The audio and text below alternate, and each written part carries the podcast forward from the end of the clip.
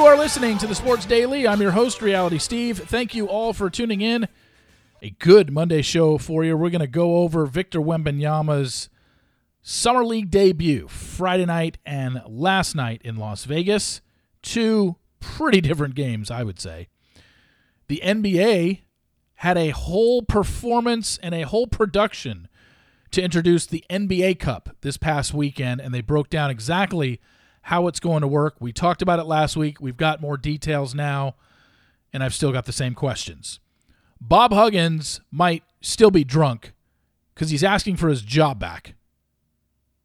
I don't know why, but he is. And this Northwestern football hazing story is flat out disturbing. And if that coach isn't fired by the end of today, I'd be stunned. Got a lot to talk about today. We'll get to all that momentarily.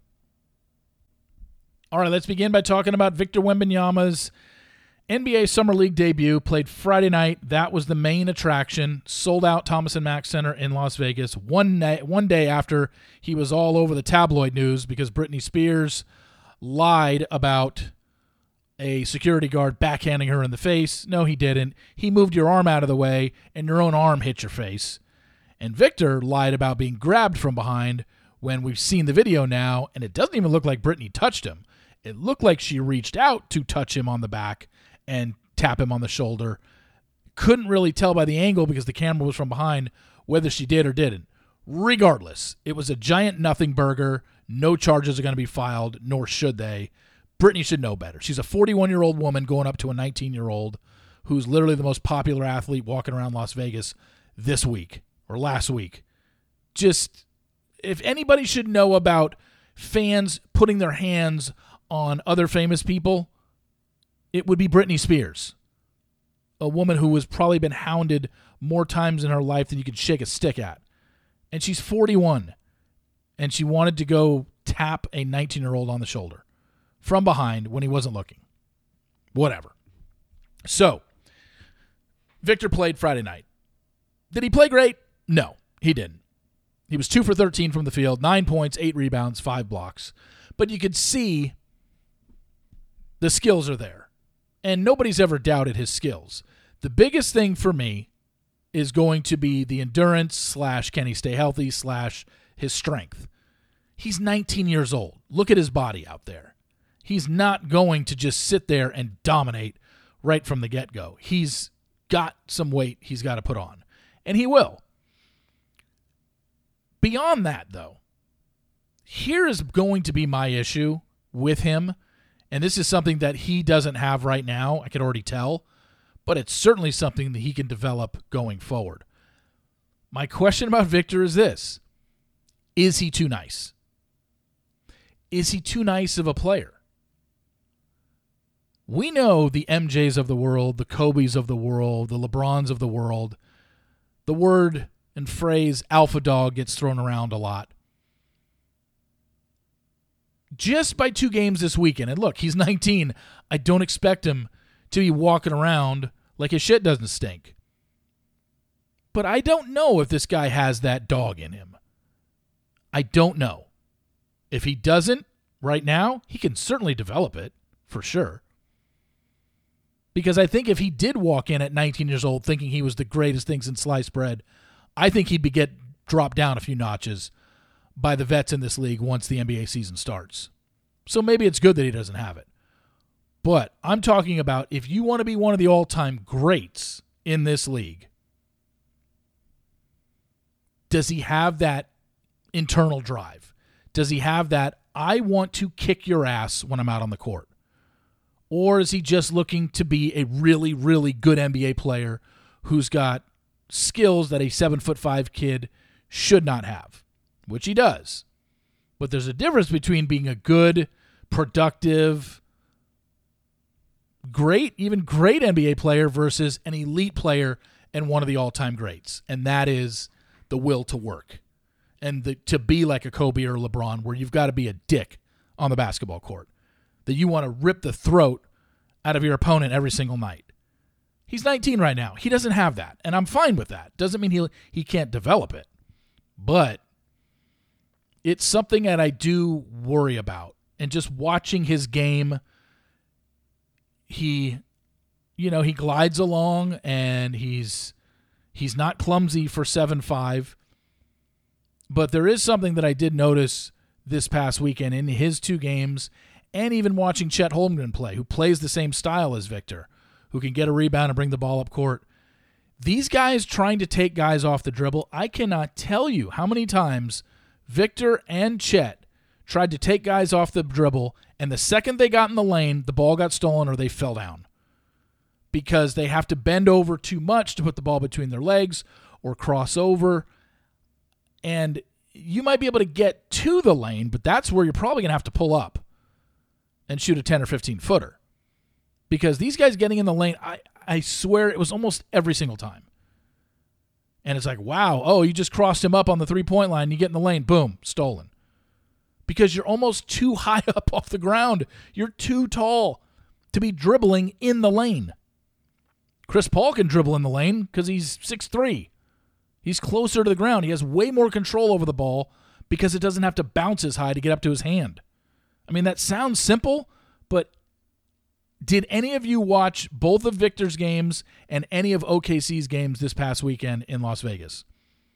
Because every time Chet and Victor drove the lane, they either fell or the ball got stolen. And that's going to be an issue. It absolutely is going to be an issue. Now, last night, Victor came back with 27 points, 12 rebounds, 3 blocks on 9 of 14 shooting. And that didn't even seem like he, I mean, that was about as quiet a 27 as I can ever remember from somebody. He had a couple dunks, had a couple jumpers, hit a couple threes, made seven free throws. Like it was a productive night. He had 27 of their 80 points. Looked way better, looked way more comfortable in game two than he did in game one. But it's so early. And I'm not saying like you know, this kid is 19. I feel for the kid because all eyes were him on Friday night. You could tell he was nervous. And you could tell he was not in the flow of the game. Hell, after the game he said, "I had no idea what I was doing out there." He said that because he'd only practiced with the team twice. You're playing with a bunch of guys who probably aren't going to be on the Spurs this year. These guys are all out there to impress because they're trying to earn spots, whether it's on the Spurs or some other coach sees them and picks them up after they get released by the Spurs. These guys are all trying to get theirs. I know they're trying to win games and be a team, but Summer League is all about getting your own because you have to impress. Because if you want to be an NBA player, you've got to make a roster or you got to get on somebody's G League team. And you're going to do what benefits you.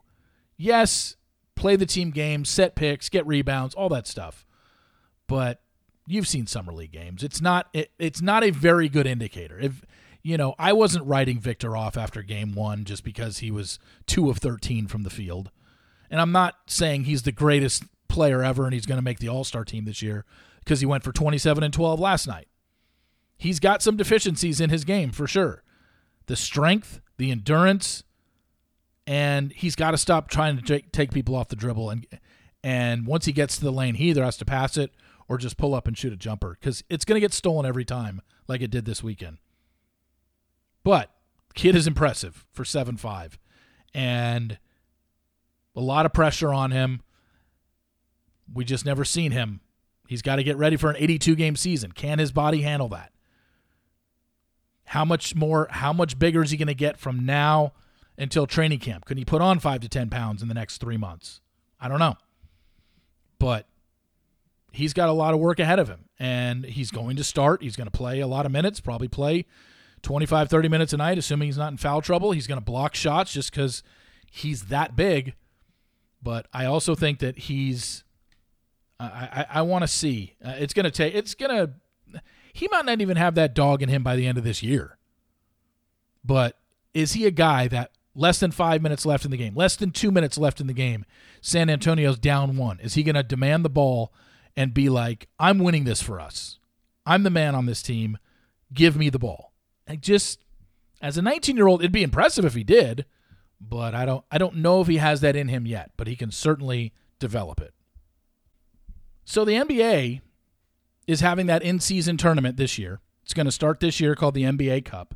Saturday night they revealed basically how it's going to work. And it's exactly how I said it when we went over it. But now we have a little bit more explanation in terms of when I knew about this tournament, I knew every team had a chance, and I knew they were using regular season games and just giving them more importance. But I was like, oh, but they said eight teams make the quarterfinals. So are eight teams, if, if you get to the finals, that means you play 85 games this year instead of 82? I don't get it. No. There's literally every team is still only playing 82 games this year except for two, the teams that make the championship game. That'll be their 83rd, and it's not going to count in statistics, and it's not going to count as an 83rd game in the standings either. So, how it's going to work is this every team in the NBA participates in the NBA Cup every year. 22 teams don't make it.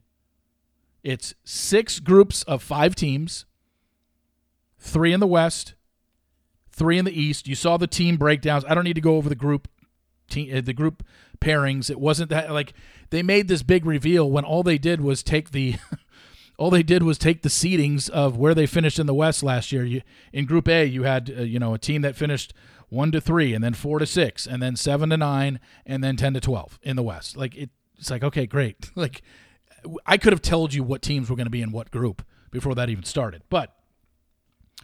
So what I didn't realize, I guess the biggest revelation to come out of this weekend was when the NBA schedule is released this year, they're only releasing it as an 80 game schedule. Why? Because of this, because of this tournament, which means I told you 22 teams aren't going to make this tournament. What this tournament is, is going to be in the month of November. So they're going to have all of October to play, get ready, do all this stuff. In the month of November, every Tuesday and Friday, every team's game is going to be towards this tournament. Like just take Group B for example in the Western Conference. Denver, the Clippers, the Pelicans, the Mavericks and the Rockets. So, let's just take the Mavericks for example because they're the team I have season tickets for. So, in the month of November, the Mavericks are going to play two of those teams at home and two of them on the road. Denver, Clippers, Pelicans and Houston. And when they play them, they're still regular season games, count towards your regular season record. However, there will be an extra column for your NBA Cup record. And if the Mavericks go 4 0 against those four teams, they will be one of the six, they will be one of the eight um, teams that make the quarterfinals. Basically, every group of these five team groups, it's like World Cup soccer. There's going to be a winner out of every group.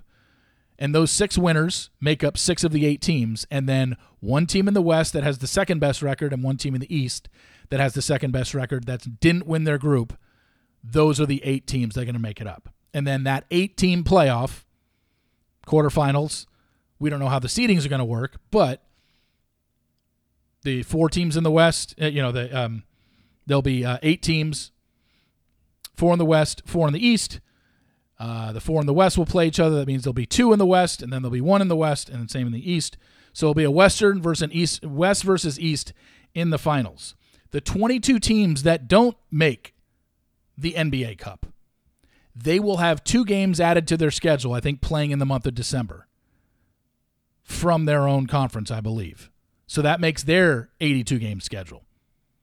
What about the teams that make the tournament? Well, they still only have 80 games on their schedule when the NBA schedule is released. If you lose in that first game, that first quarterfinal game, because it's single elimination, you will be given one more game, because that would be your 81st game, and you're given one more game against the other team that lost in your quarterfinals. So that's your 82nd game.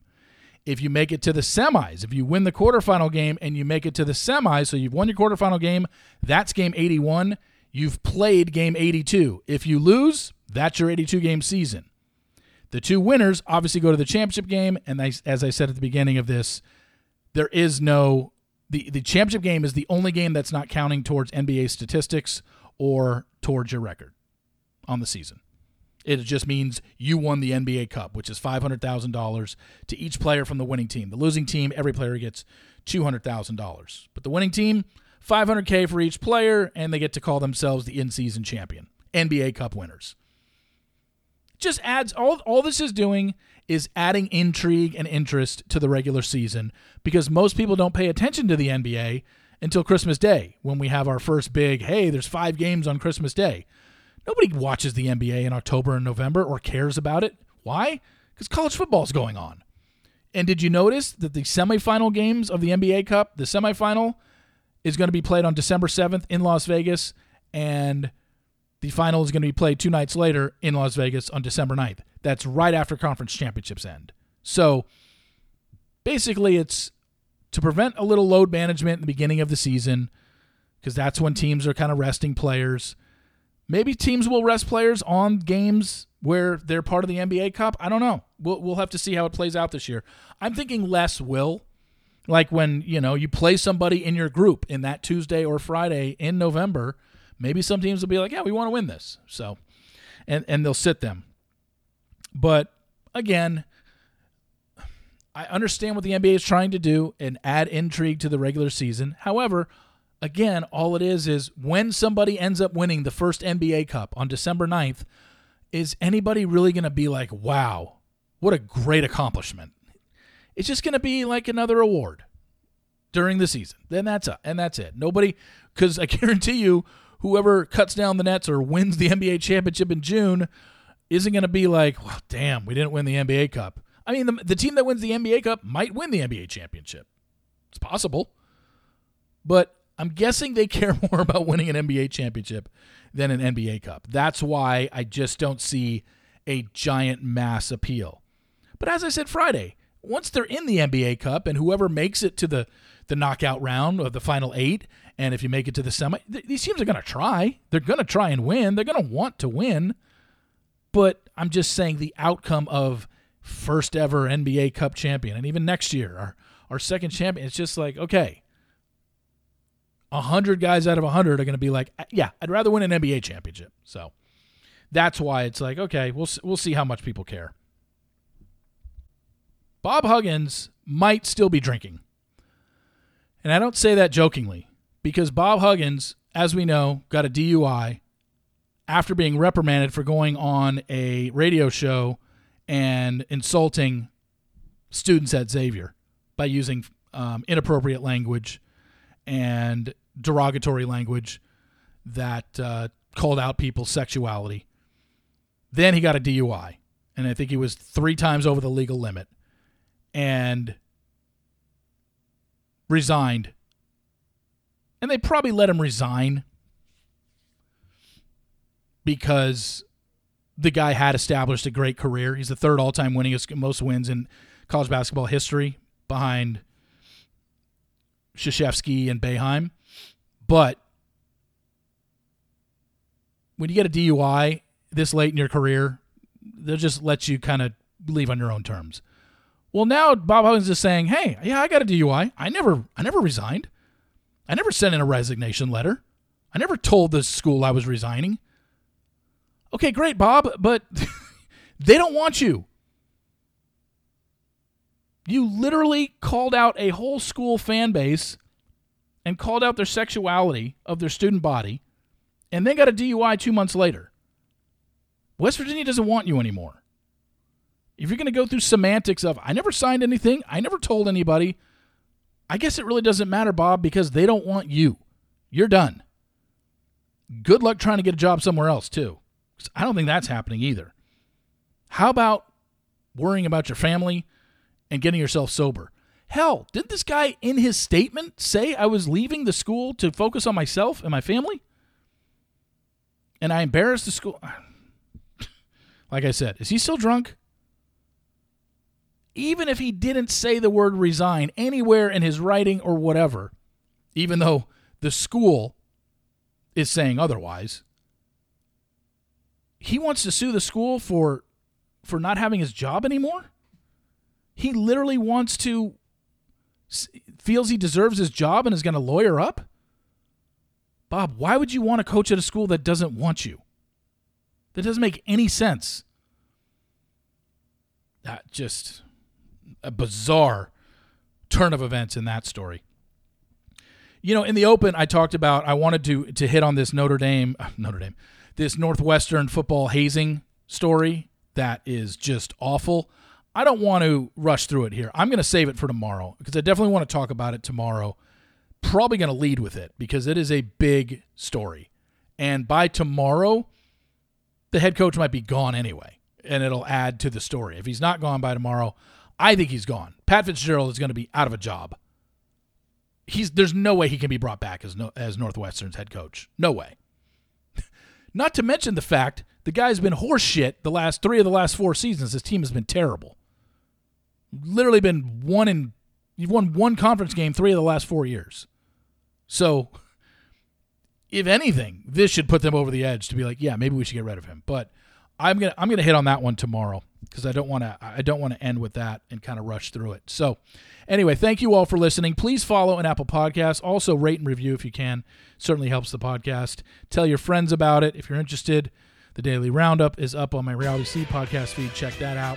Thank you all for listening. Hope you had a great weekend. And remember, sports will always be the greatest reality show on television. See ya!